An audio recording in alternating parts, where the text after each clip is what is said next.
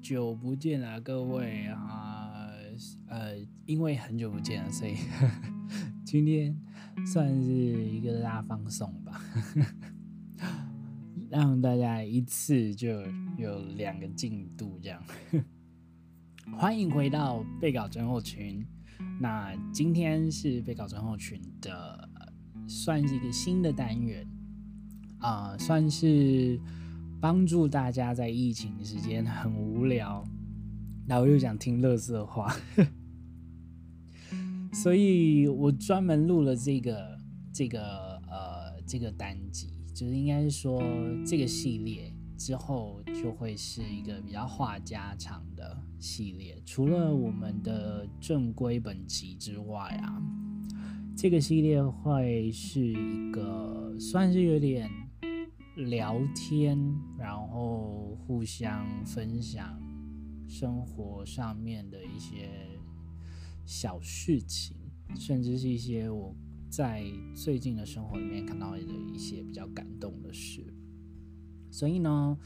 呃，我把这一次就是这个呃这个系列称之为树洞事务所，就是备稿备稿症候群的分支。的一个节目谢谢你们来听树洞事务所。那树洞事务所是一个非常呃非常欢迎大家就是投稿，甚至是如果你有什么事情是想要跟呃你的身边的人诉说，或者是你想要分享，你想要让大家都呃，慢慢的在关心某一件事情，就是其实这个这个节目，就是目前这个树洞事务所的节目，是一个我觉得是一个开放的平台啦，就是希望大家如果有任何你想要说的话，然后你有任何你觉得你想要告诉每一个人你的一些心里面的想法。非常欢迎你投稿来树洞事务所，就是我会帮你把你想要讲的事情说出来跟大家分享，甚至是呃，我觉得这样子慢慢的抛砖引玉吧。虽然呃，我做 podcast 的时间其实是有点晚的，但是我认为至少我有这样子的。慢慢在培养自己的习惯里面去去记录一些生活，所以还蛮想要呃帮大家一起记录，就是你现在生活的样子。我做 podcast 的原因就是在这啦，就是会希望说呃我接下来的每一个时间点啊，我都可以把我就是记录的每一个小角落。都可以让它录音下来，甚至是让更多人知道我在生活里面遇到的每一件事情。这是，嗯，这是一个算是给自己的一个功课吧。所以树洞事务所非常欢迎大家，就是投稿一些垃圾话，聊什么都可以啦，真的，就是这里就是一个树洞，然后。这是属于大家的树洞，所以非常非常欢迎，真的。而树洞事务所之后也会就是找来宾来，就是聊一些生活上的小事，所以如果你也很想要加入 podcast 的行动，甚至是你想要当一集来宾，然后跟我大聊垃圾话，也非常非常欢迎你跟我一起。来聊天，嗯，虽然我的录音设备并没有到真的很完善，但是至少我可以出一份心力，然后让大家有更多更多就是不同的，呃，在疫情里面有不同不同的感受，然后陪伴着大家。好，欢迎光临树洞事务所喽。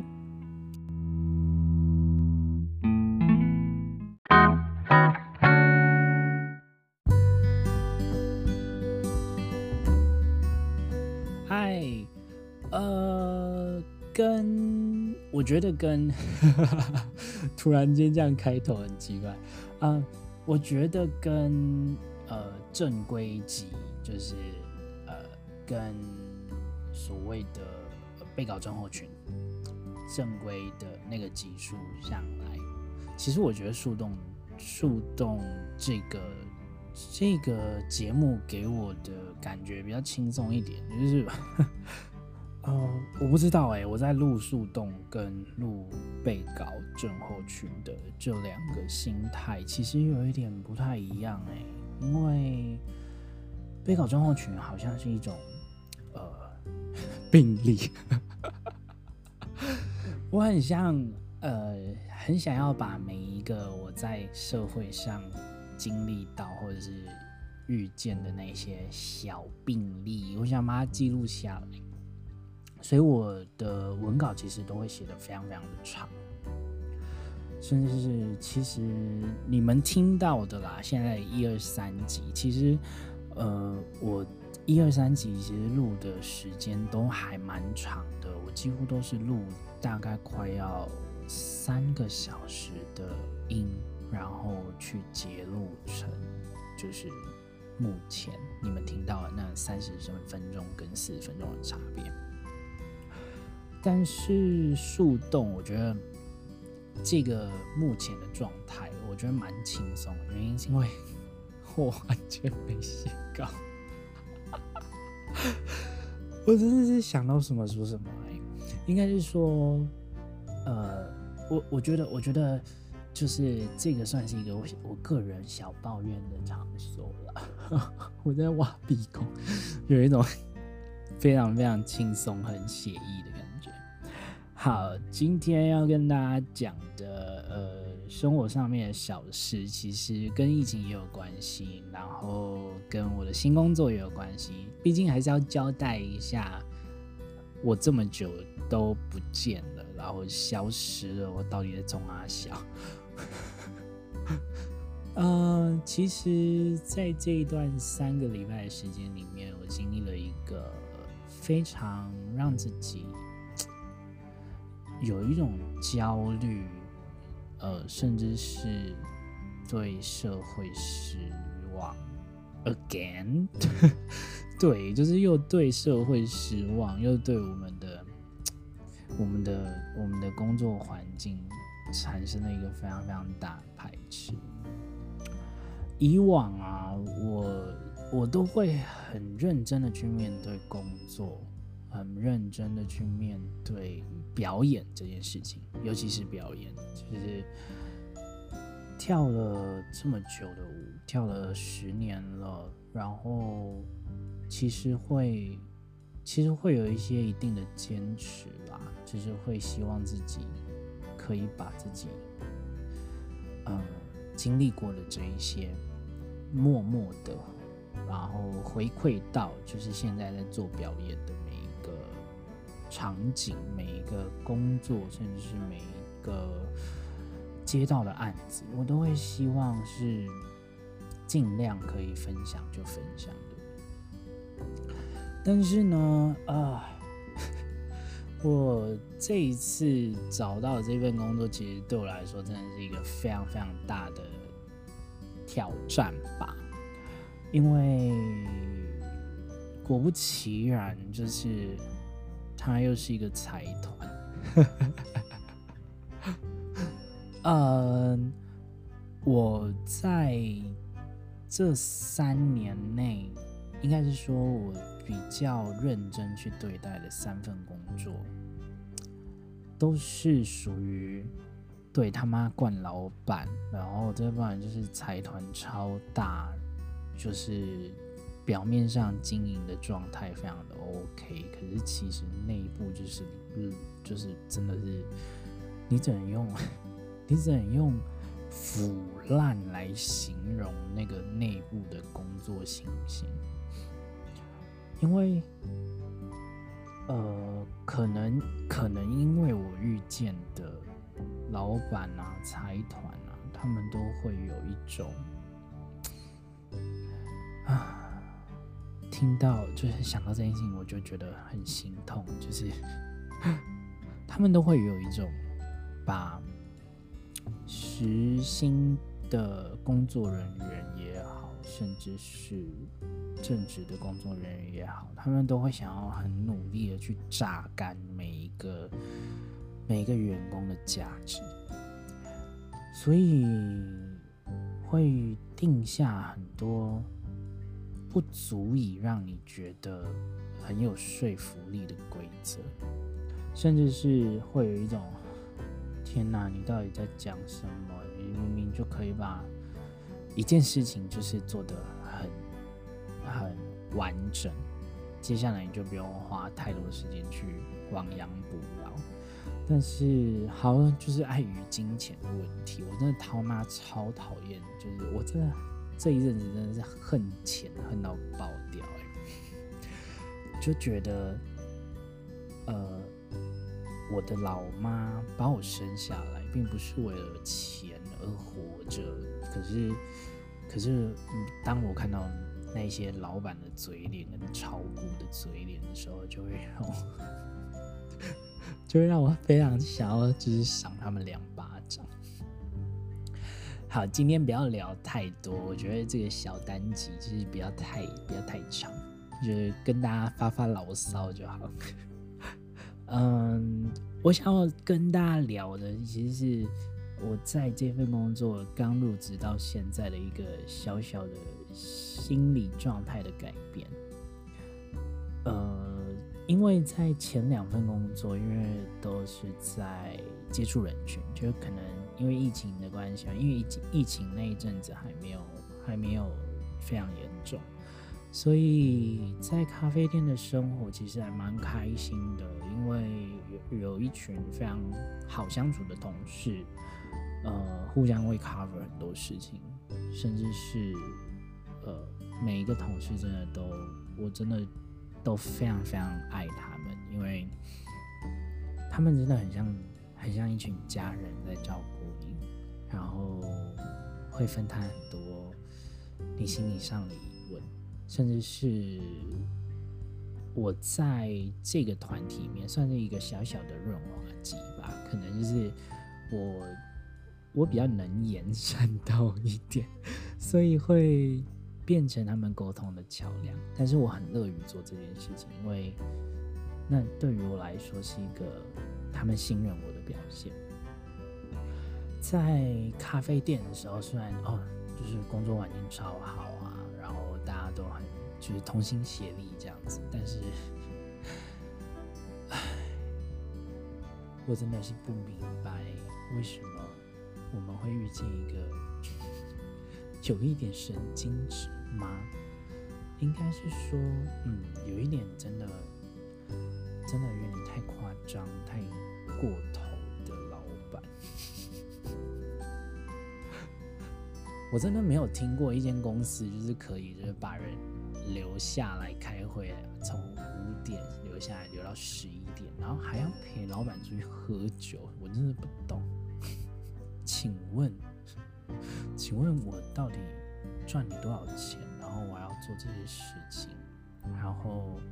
还要被乱扣钱，对，还要被乱扣钱。我永远都记得，就是咖啡店的那一段时间，有一段时间大家薪水都非常非常不稳定，就是这个月不知道多少，然后下个月不知道又多少，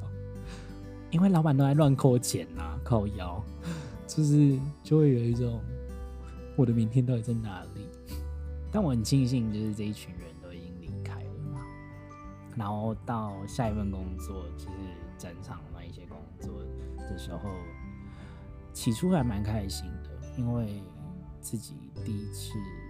第一次去胜任就是所谓的管理职务，然后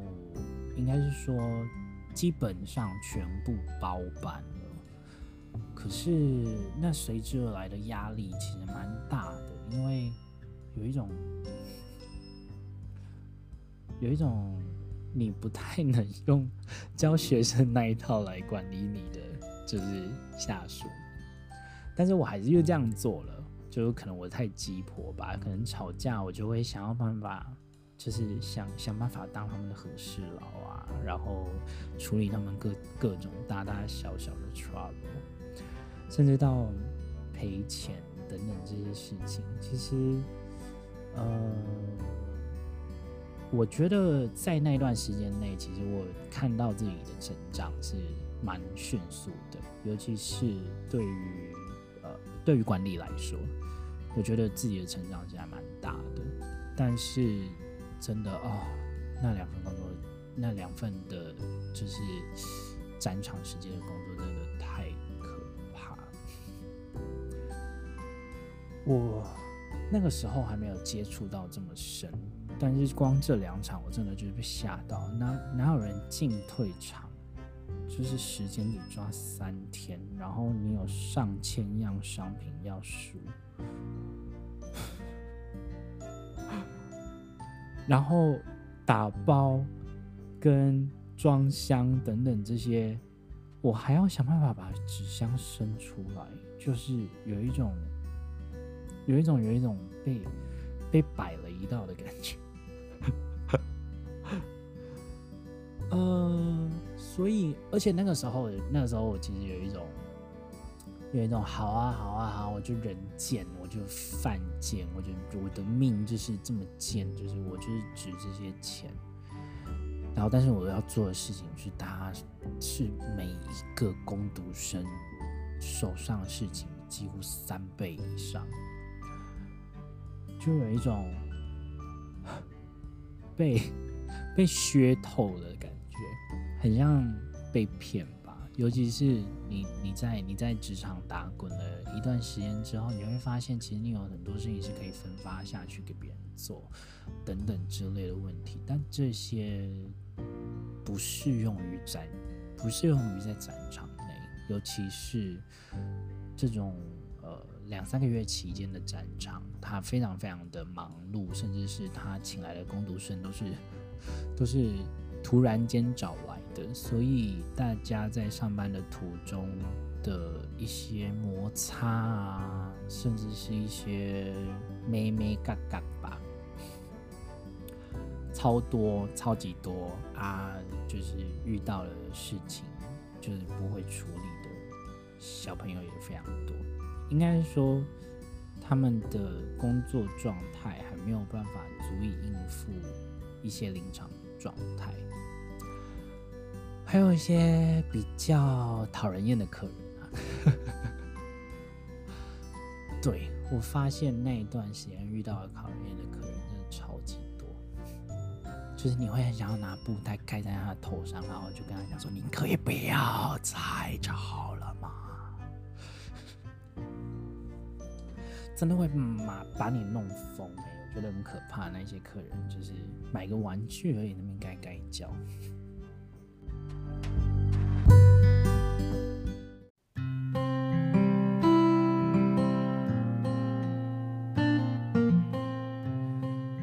好，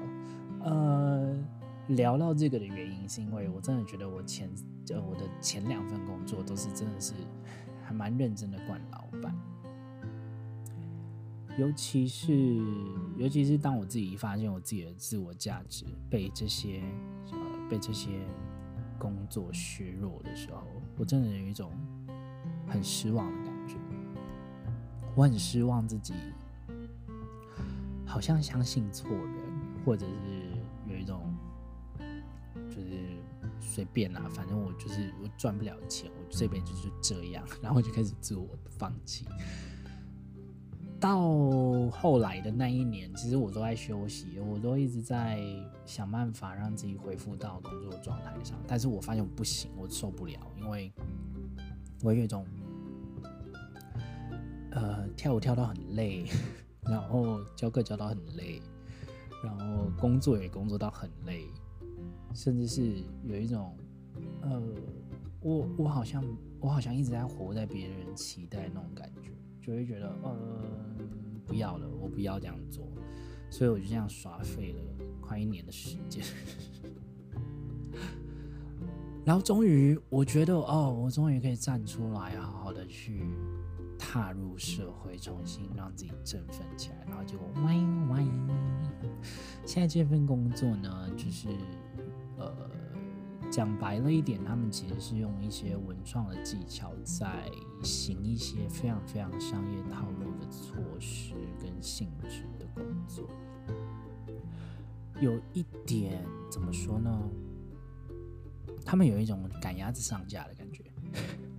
赶鸭子上架的原因是因为他们这个团队里面没有人是懂表演的，没有人是真正理解要怎么去做规划，甚至是怎么样让所谓的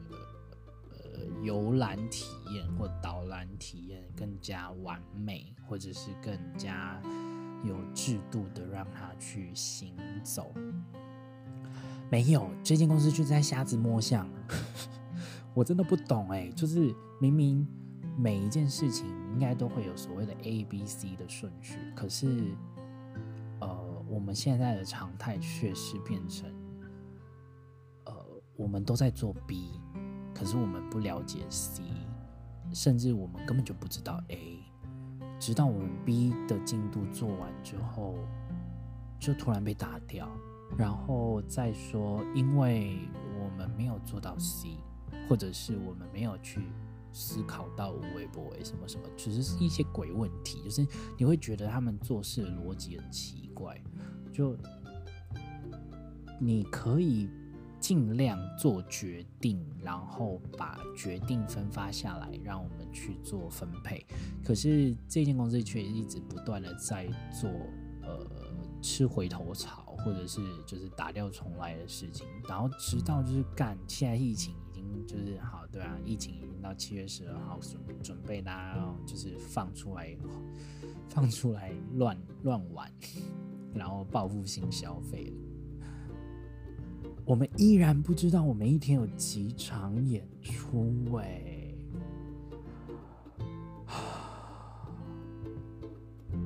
我真的觉得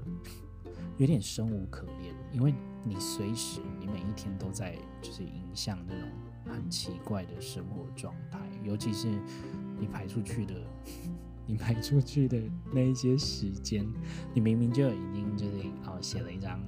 周表给他，然后就是跟他说我们下午可能会需要什么样的支援什么的，然后这张表从来没有认真的去实施过，就是你完全不知道他到底为什么要想这些目标。你很像做超多事情都在做白工，然后你还要告诉自己你现在拥有这一件工作是一件很幸福的事，因为很多人都没有工作。我的烟哎呦，因为因为真的，我真的我真的觉得这这三个礼拜太荒谬了。就是我遇到的这些每一件事情，都让我觉得这到底在做什么？为什么决定一件事情这么困难？为什么就是同事之同事里面有一些那种其实不需要插话，但是他会插话进来，然后听不懂你们的问题，所以然后跟你发生争执。呃，或许吧，或许其实每一个每一个工作都有一些挑战性，或者是学习的地方。但我我我可能我比较古板，或者是我比较固执一些吧。我就觉得啊、呃，其实很多事情真的是乖乖的把顺序做好，事情就不会这么多。然后尽量，我真的是尽量能做一次的事情，我就不会做两次，因为我觉得太浪费时间了。就是为什么要花那个浪费时、浪费生命的时间消耗在那边？不知道大家有没有去看那个超级歪的影片？就是这里不是业配，但是我很想聊。就是超级歪最近有一个呃，最近算是最近吧，对，有一个影片叫做那个叫做《狗屁工作》，他在推荐 一, 一本书。那《狗屁工作》这一本书，其实它就是在分解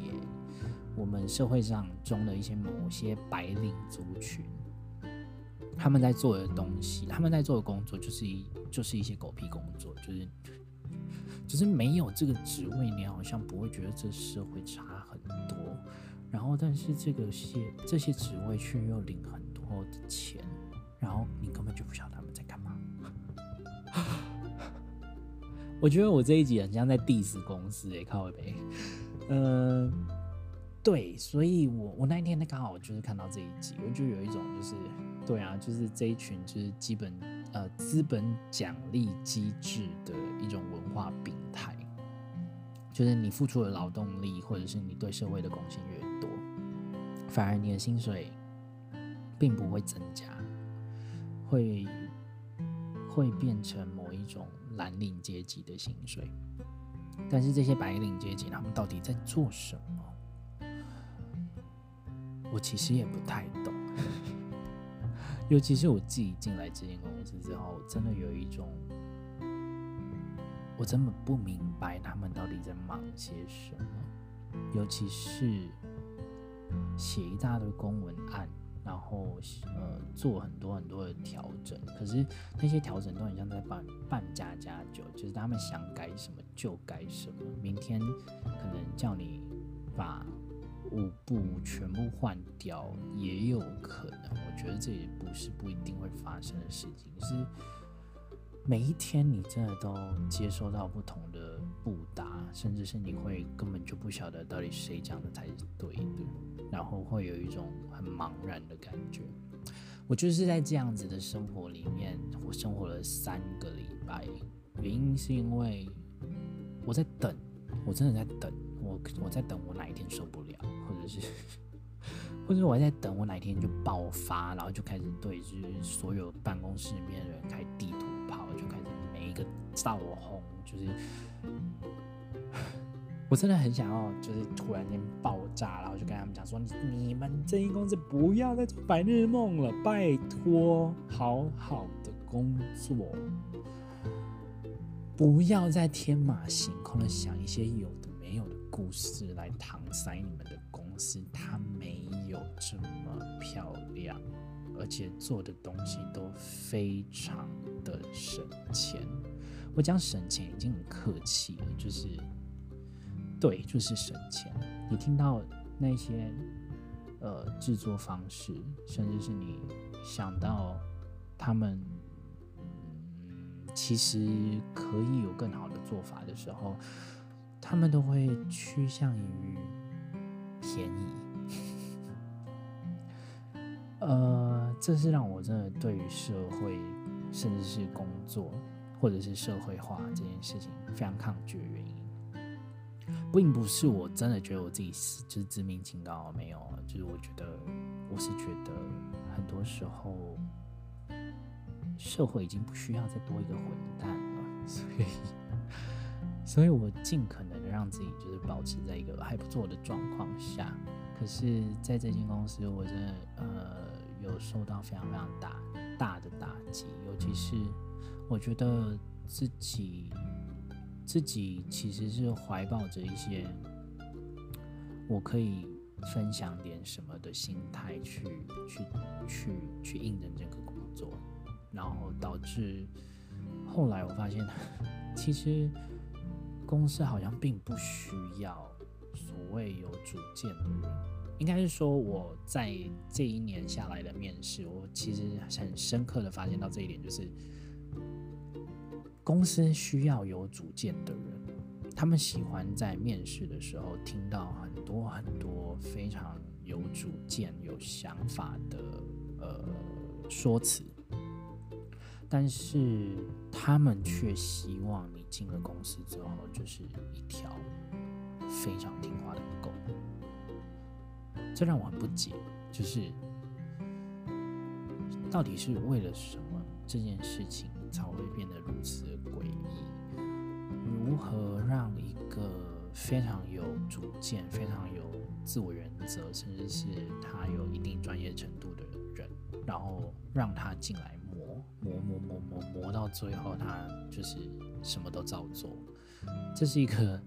慢性自杀的过程吧。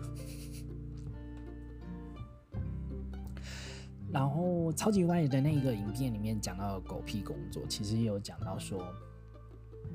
嗯、呃，这是一个很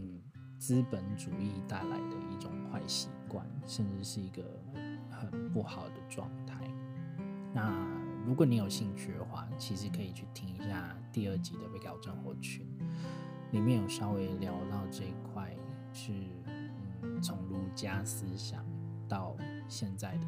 工作社会议题跟风气，其实里面有聊到这些东西。如果你有兴趣的话，可以去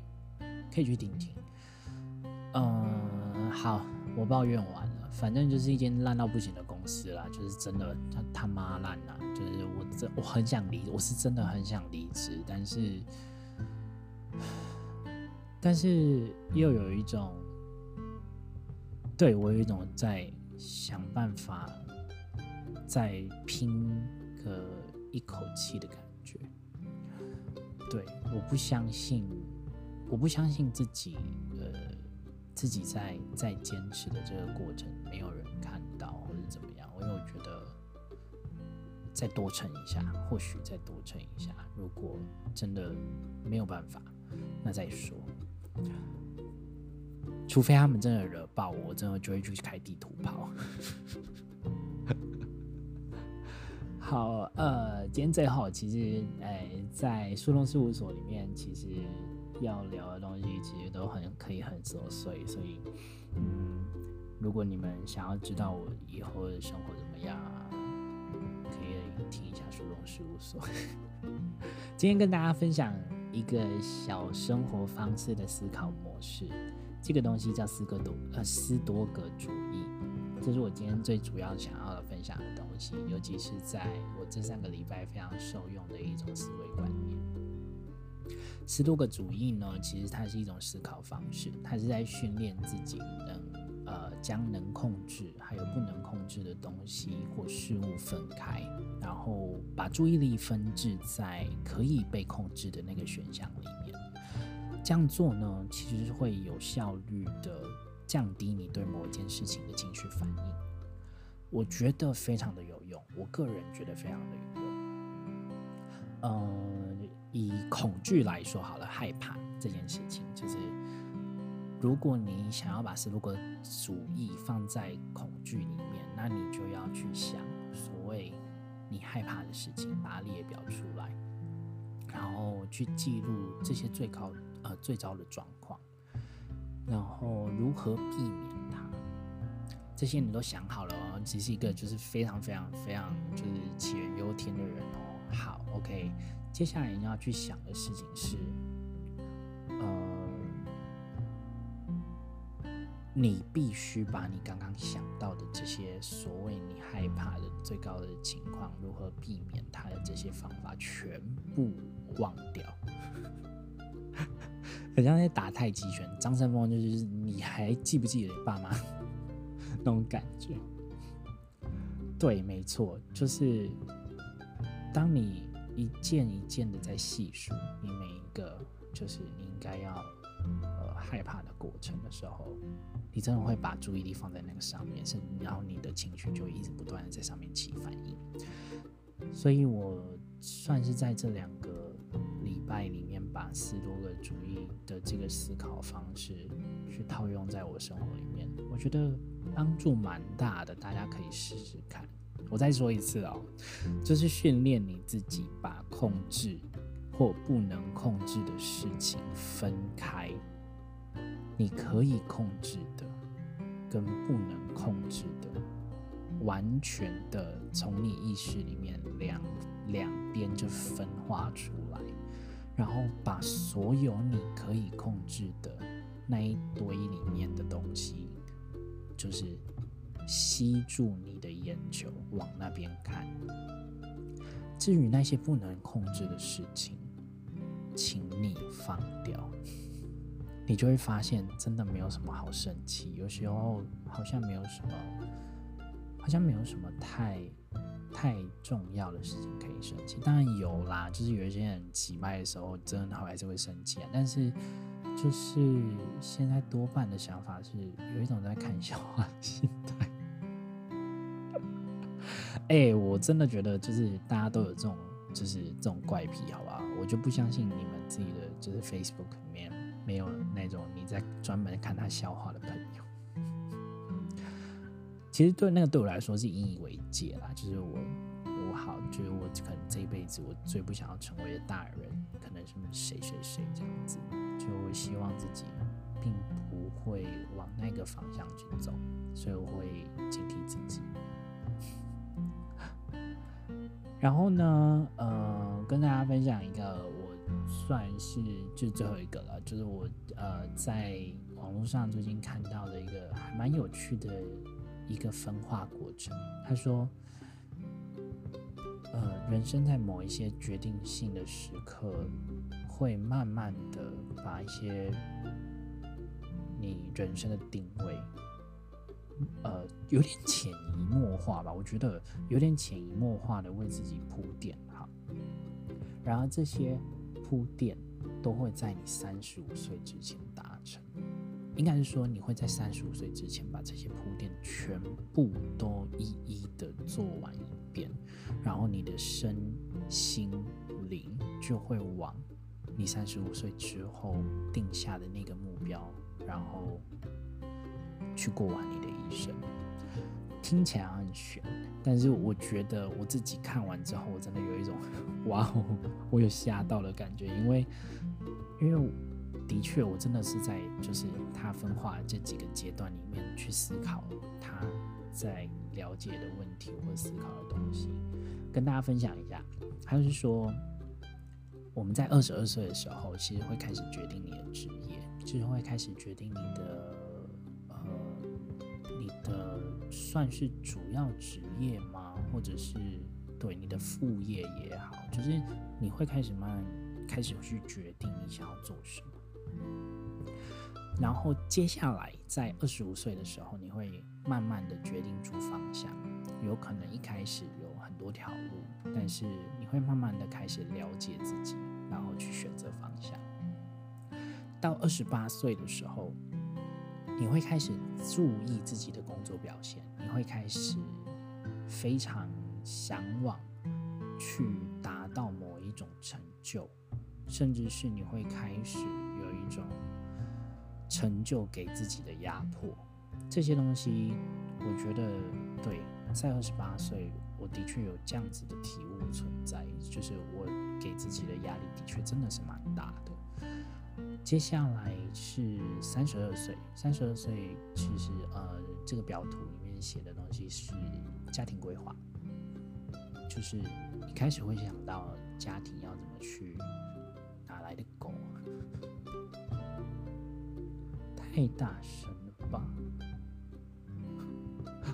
好，我知道你们听不到，但是我有听到，就是三十二岁的时候，你会开始去想一些家庭规划。然后你会希望你的家庭会是长什么样子啊，或者是你有什么样子的呃追求对象啊，这些东西其实会在慢慢慢在三十二岁里面给你自己压力，或者是社会会给你压力。直到三十五岁的时候，你就会开始决定自己的职业定义，呃，应该是说职涯定向，就是你这个你这个人生。